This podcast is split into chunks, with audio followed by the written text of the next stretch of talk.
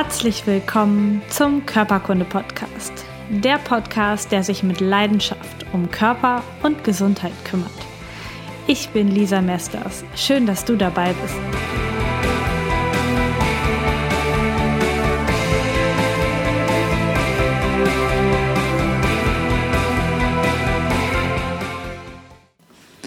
Hallo, meine lieben Körperkunde Podcast Hörer.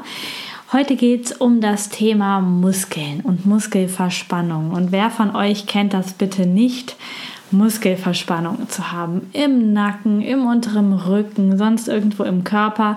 Muskeln zeigen uns immer, wie es uns geht. Eigentlich gehören Muskeln zu der Gruppe des Bindegewebes, zu den Faszien. Sie liegen um unsere Knochenstrukturen und sie sind dafür da, uns zu bewegen, zu mobilisieren. Sie halten die ganze Zeit auch eine gewisse Grundspannung. Sie sind verantwortlich für unseren Grundtonus, also die Grundspannung in unserem Körper. Und sie sind nie so richtig ohne Spannung. Wenn du schon mal jemanden erlebt hast, der richtig ohnmächtig ist, dann weißt du, wie sich ein Mensch anfühlt, der ohne Spannung ist. Wenn du ganz normal lebst und bei Bewusstsein bist, dann hat, haben deine Muskeln immer Spannung. Also egal, ob du sitzt, liegst oder schläfst, deine Muskeln sind unter Spannung. Wir haben im Körper über 600 verschiedene Muskeln und die hat jeder. Ob man die nun richtig ausgeprägt hat und ob die stark und kraftvoll sind oder eher so ein bisschen darum wabern, das ist dir überlassen. Aber tendenziell hast du um die 650 Muskeln in deinem Körper. Und die gehen von den kleinsten Mimikmuskeln im Gesicht, die nur ganz kleine feine Zuckungen zum Beispiel der Augenbraue machen, bis hin zu den großen Oberschenkelmuskeln die über 50 cm lang sind und eine ganz andere Kraft aufbringen können. Trotzdem befindet sich der stärkste Muskel, der am meisten Kraft pro Quadratzentimeter aufbringen kann, im Gesicht. Und zwar ist es unser Kaumuskel. Der ist am stärksten ausgeprägt und kann 90 Kilogramm Kraft auf einen Quadratzentimeter aufbringen. Das ist enorm viel. Und vielleicht liegt es daran, dass der der stärkste ist, weil das wirklich der Muskel ist, den nun wirklich jeder Mensch trainiert. Spätestens dann, wenn du das nächste isst, dann trainierst du deinen Kaumuskel. Wobei ich manchmal vermute, dass in ferner Zukunft oder auch in naher Zukunft dieser Muskel nicht mehr der stärkste sein wird, weil die meisten Menschen eher so noch Weichkost essen. Etwas mit breiiger Konsistenz oder möglichst weiches Brot oder so. Nichts mehr, was man richtig kauen und beißen muss. Aber das ist ein anderes Thema. Für die Muskeln gilt auf jeden Fall noch mehr als für jedes andere Organ im Körper, die Funktion formt das Organ. Das heißt, wenn du die Muskeln benutzt, wenn du mit ihnen etwas tust, dann werden sie stärker, dann werden sie aufgebaut. Wenn du deine Muskeln nicht benutzt, sondern sie einfach nur rumhängen lässt, dann werden sie abgebaut. Denn jede aufgebaute Muskelzelle kostet den Körper Energie. Und da sind unsere Muskeln ganz besonders für da. Je mehr Muskelmasse du hast, umso mehr, umso höher ist dein Grundumsatz. Umso mehr Energie muss dein Körper am Tag verbrennen, damit die Muskelzellen erhalten bleiben können. Und der Körper arbeitet super ökonomisch. Das heißt, wenn du dich nicht bewegst, baut der Körper die Muskelmasse wieder ab, denn das kostet ihn nur Energie und eigentlich möchte der Körper Energie behalten und Energie speichern für schlechte Zeiten und er ist überhaupt nicht darauf aus, die Energie einfach so in die Luft zu pulvern. Deswegen machst du drei Wochen Sportpause und merkst dann sofort, dass deine Kraft und deine Beweglichkeit nachlässt, weil deine Muskeln einfach wieder abgebaut worden sind. Dein Körper hat sich das ganz praktisch gemacht und hat da an der Stelle einfach Energie gespart. Wie ist das also jetzt, wenn ich Schmerzen habe und ein Muskel sich ganz verspannt anfühlt und ähm, tja, kann ich dann sagen, dass der Muskel schuld ist an meinen Schmerzen? Und das kann man nicht, denn ein Muskel ist immer nur derjenige, der ja, den Mist austragen muss. Ein Muskel entscheidet nie von alleine, so, heute bin ich verspannt. heute habe ich keine Lust zu arbeiten, heute bin ich einfach verspannt, sondern ein Muskel reagiert. Der reagiert auf Fehlbelastung, auf Überbelastung, der reagiert auf Probleme im Gebiet des Nerven, von dem er versorgt wird, auf Organprobleme. Der schützt auch Gelenke. Wenn du dir ein Gelenk verletzt hast, dann kannst du das in den ersten Tagen überhaupt gar nicht richtig bewegen. Und dafür sorgen die Faszien und die Muskeln, ähm, die Muskeln gehören ja dazu, ähm, um das Gelenk und stabilisieren das Gelenk von ganz alleine. Wie so eine Schiene, nur von innen. Und der Körper sorgt dafür, dass dieses Gelenk dann etwas geschont wird und gar nicht so beweglich ist, damit dann nicht noch mehr Schaden an diesem Gelenk passieren kann. Das heißt, in ein paar Sekunden nach der Verletzung werden alle Muskeln und Strukturen um das Gelenk angespannt, sodass der Körper schon sein eigenes Schienensystem baut, damit dieses Gelenk erstmal geschützt wird. Genauso ist es so, dass sich die Muskeln von einer Sekunde auf die andere anspannen können, wenn du eine schlechte Nachricht bekommst oder wenn dir auf einmal einfällt, dass du eine wichtige Sache noch nicht erledigt hast und zack sind die Nackenverspannungen da. Oder du hast Ärger mit deinem Partner und sofort merkst du die Spannung im Nacken, im Rücken oder meistens da, wo deine Schwachstelle eben gerade sitzt. Und das sind die Muskeln, die reagieren. Die reagieren auf deine Stimmung, auf deine Gefühle, die reagieren auf die Bewegung, die du deinem Körper gibst, die reagieren auf Haltung, auf zu lange gleiche Haltung oder auch auf Überlastung. Darauf reagieren die Muskeln. Die überlegen sich das aber nicht von alleine. Das heißt, wenn du zum Beispiel Rückenschmerzen hast, wir nehmen jetzt als Beispiel den unteren Rücken, und du vermutest, dass die Ursache der Hüftbeugemuskel ist, das ist der Musculus iliopsoas, dann vermutest du nur vielleicht in der ersten Folge Ursachenkette richtig. Das heißt, es ist möglich, dass dein Rückenschmerz im unteren Rücken vom Iliopsoas kommt. Aber irgendwoher muss ja auch dann noch die Anspannung kommen, weswegen der Iliopsoas, also dieser große Hüftbeugemuskel, dort so verspannt ist. Und ich möchte euch kurz sagen, wo der sitzt. Der fängt auf der Bauchseite der Wirbel an zu ziehen und zwar im oberen Lendenwirbelsäulenbereich und zieht dann hinten an der Beckenwand durchs Becken nach unten und macht sich am Oberschenkel fest. Und wenn der anspannt, wird der Oberschenkel hochgezogen, das heißt die Hüfte gebeugt. Und dieser Iopsoas steht oft im Verdacht, dass er Rückenschmerzen auslösen kann. Aber dann ist die Ursache-Folgekette nicht zu Ende gedacht, denn der Musculus iliopsoas überlegt sich das nicht von sich aus, dass er jetzt sich anspannt und deswegen ähm, die Lendenwirbelsäule schmerzhaft wird. Das heißt, es muss noch eine weitere Struktur oder eine, einen weiteren Grund geben, warum dieser Muskel jetzt so voller Spannung ist, dass er dann in der in der weiteren Folgekette untere Rückenschmerzen auslösen kann. Und dafür möchte ich dir verraten, um diese Ursachen-Folgenkette ein bisschen besser zu verstehen, wie man herausfindet, ob, also welche Struktur eine Sache schmerzhaft macht. Und wenn es zum Beispiel jetzt im Verdacht steht, dass der Musculus iliopsoas sehr verspannt ist oder verkürzt ist oder ein Problem hat, dann ist der einfachste Test zu testen, ob der wirklich ein Problem hat, indem man diesen Muskel richtig kräftig anspannen lässt. Weil wenn der Muskel dann ein Problem hat, zum Beispiel irgendwie ähm, entzündet ist oder einen Muskelfaserriss oder sowas hat, dann tut es richtig weh. Und das ist ganz einfach. Du nimmst einfach beide Hände auf deinen Oberschenkel und versuchst den Oberschenkel gegen die Kraft deiner beiden Hände nach oben hochzuziehen. Und wenn du dann Schmerzen bekommst im Bereich des Iliopsoas, dann ist der Muskel ein, hat der Muskel ein strukturelles Problem. Das heißt, er ist irgendwie verletzt, gestört, entzündet oder hat sonst ein Problem. Und dann weißt du, die lokale Struktur Muskel ist schuld für den Schmerz. Schuld war jetzt gerade in Anführungszeichen. Dafür müsste der Muskel aber irgendwie verletzt oder entzündet sein. Ist dieser Test nicht auslösbar, das heißt, du merkst es nicht, also die, die, den Muskel nicht und auch die Rückenschmerzen sind nicht auslösbar, dann kann es sein, dass dieser Muskel irritiert wird oder der Bereich irritiert wird durch eine andere Struktur, die von dem gleichen Wirbelsäulensegment versorgt wird.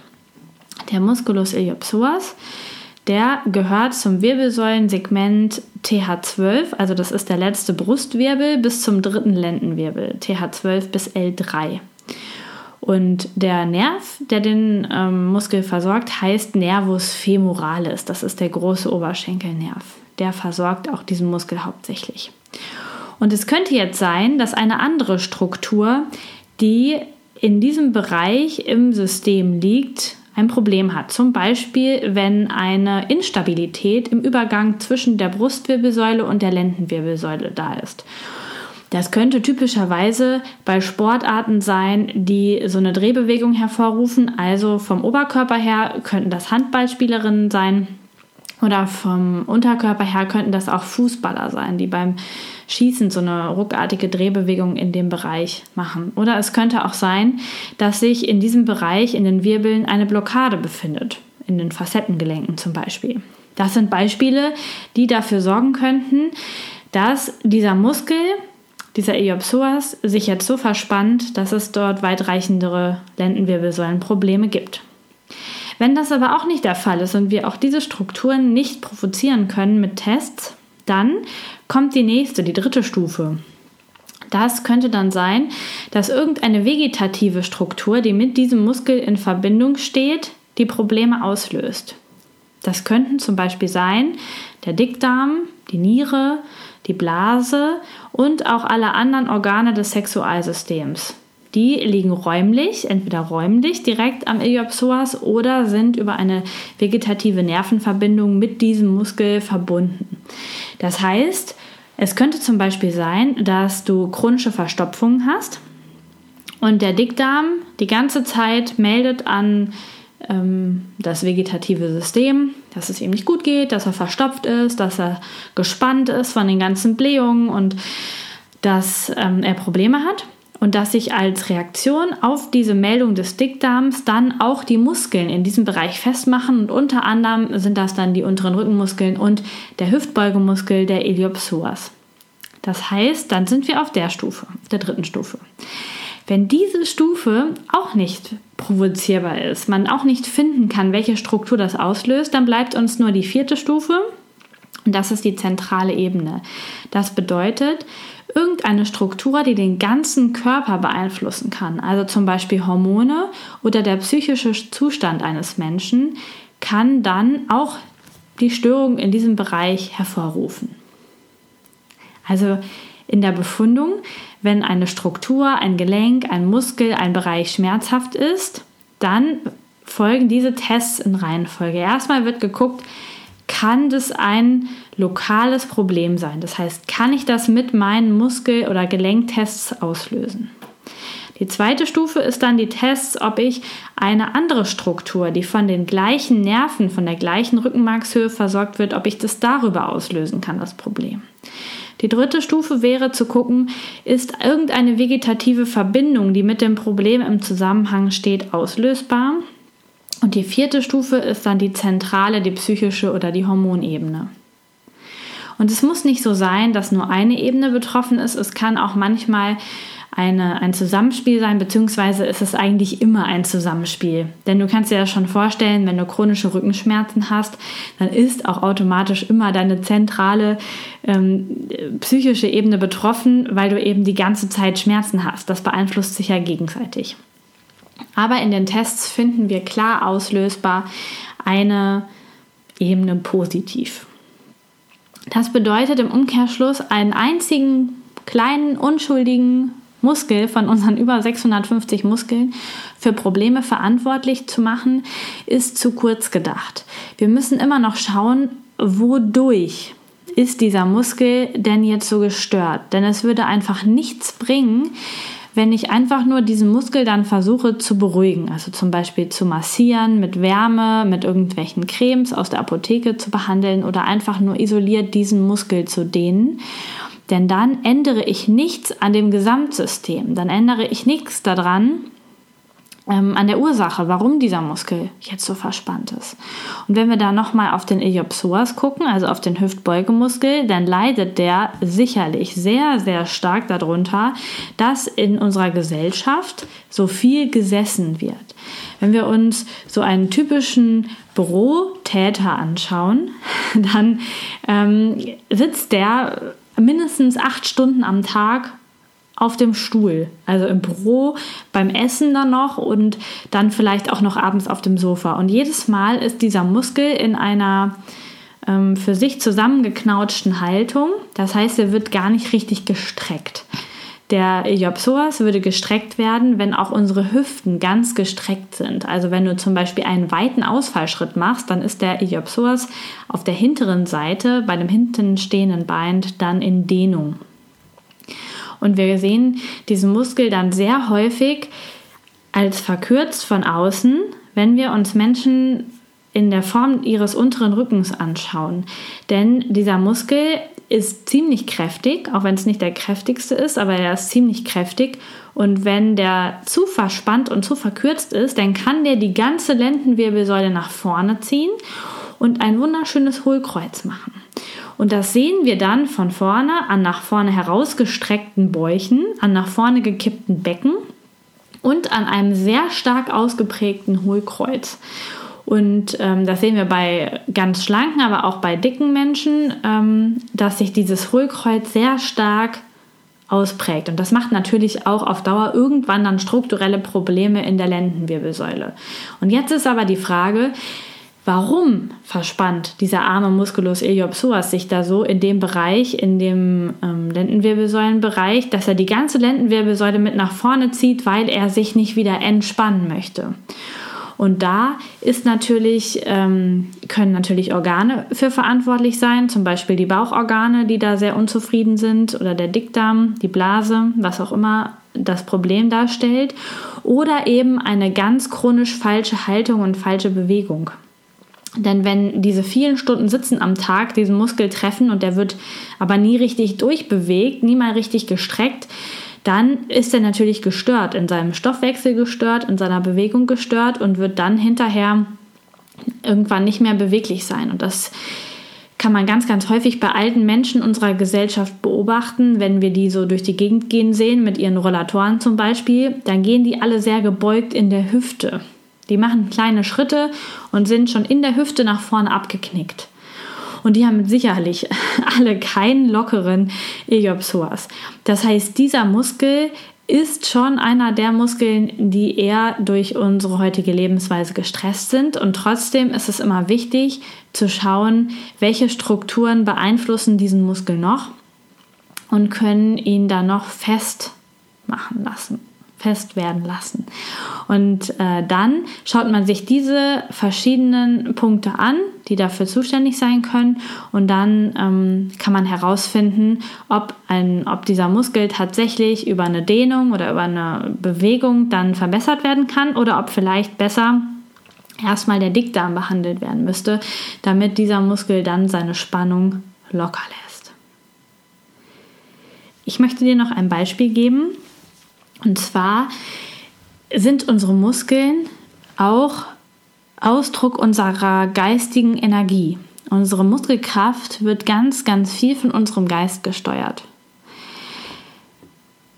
Vielleicht hast du schon mal von der Übung Mabu gehört, heißt die, glaube ich, wird sie auch ausgesprochen. Und zwar ist das eine ganz, ganz tiefe Kniebeuge, die die ähm, Shaolin-Mönche als ich glaube, ja, sowas wie eine Aufnahmeprüfung machen müssen, damit sie diese so werden, so ein Mönch werden dürfen. Und die müssen ganz lange in dieser ganz tiefen Kniebeuge hocken bleiben, ich glaube 15 Minuten, um das durchzuhalten oder sogar noch länger. Und diese tiefe Übung ist eigentlich nicht durchhaltbar für die Muskeln und ähm, ist dann im Endeffekt nur schaffbar mit einer unglaublichen Willenskraft. Also wenn der Geist etwas möchte, dann kann der unsere Muskeln sehr stark beeinflussen und damit dann auch die Muskelkraft unglaublich, unglaublich stark nach vorne bringen. Und dann können wir etwas schaffen, was wir sonst auf keinen Fall schaffen würden. Ähm, und Und unser Geist kann natürlich diese Muskeln so positiv beeinflussen, dass wir richtig, äh, richtig Kraft und Kraft entwickeln, um so eine Position ganz lange zu halten. Aber es ist natürlich auch umgekehrt. Wenn wir in einer schwachen geistigen Position sind oder unser Geist gerade äh, es unserem Geist schlecht geht, dann können wir auch darauf schließen, dass unsere Muskeln schlechter versorgt sind.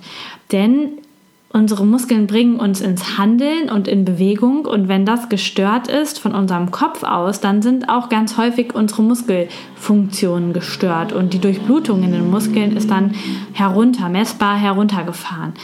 Das heißt, Muskeln leiden auch immer darunter, wenn wir in einer passiveren und schlechteren Geistesverfassung sind, weil sie eben als Ausdruck unserer geistigen Handlungsstärke und unserer Energie und unserer Kraft in unserem Körper sind. Sie sind der Ausdruck unserer Handlung und auch die Möglichkeit von uns, uns nach außen hin auszudrücken. Ob es nun die Mimikmuskulatur ist, die unsere Gefühle widerspiegelt oder die Skelettmuskulatur an Armen und Beinen, die unsere Kraft in, ja, in die Welt hinausbringt.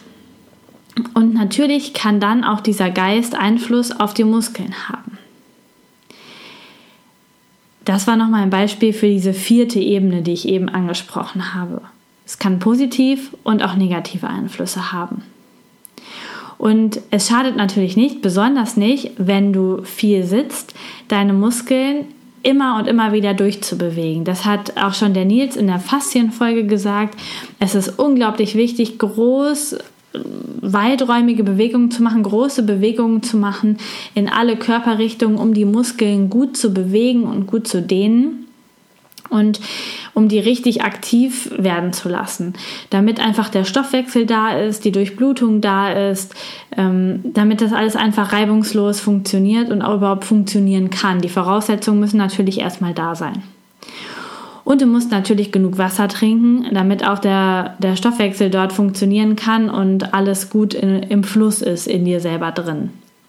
Und du kannst aber auch, gerade wenn du Probleme im unteren Rücken hast oder schon siehst, dass du ein ziemlich starkes Hohlkreuz hast, kannst du diesen Muskel, über den ich jetzt äh, die ganze Zeit gesprochen habe, als Beispielmuskel, das gilt natürlich für alle anderen Muskeln wieder genauso, ähm, kannst du den ganz im Speziellen beweglich machen und dehnen.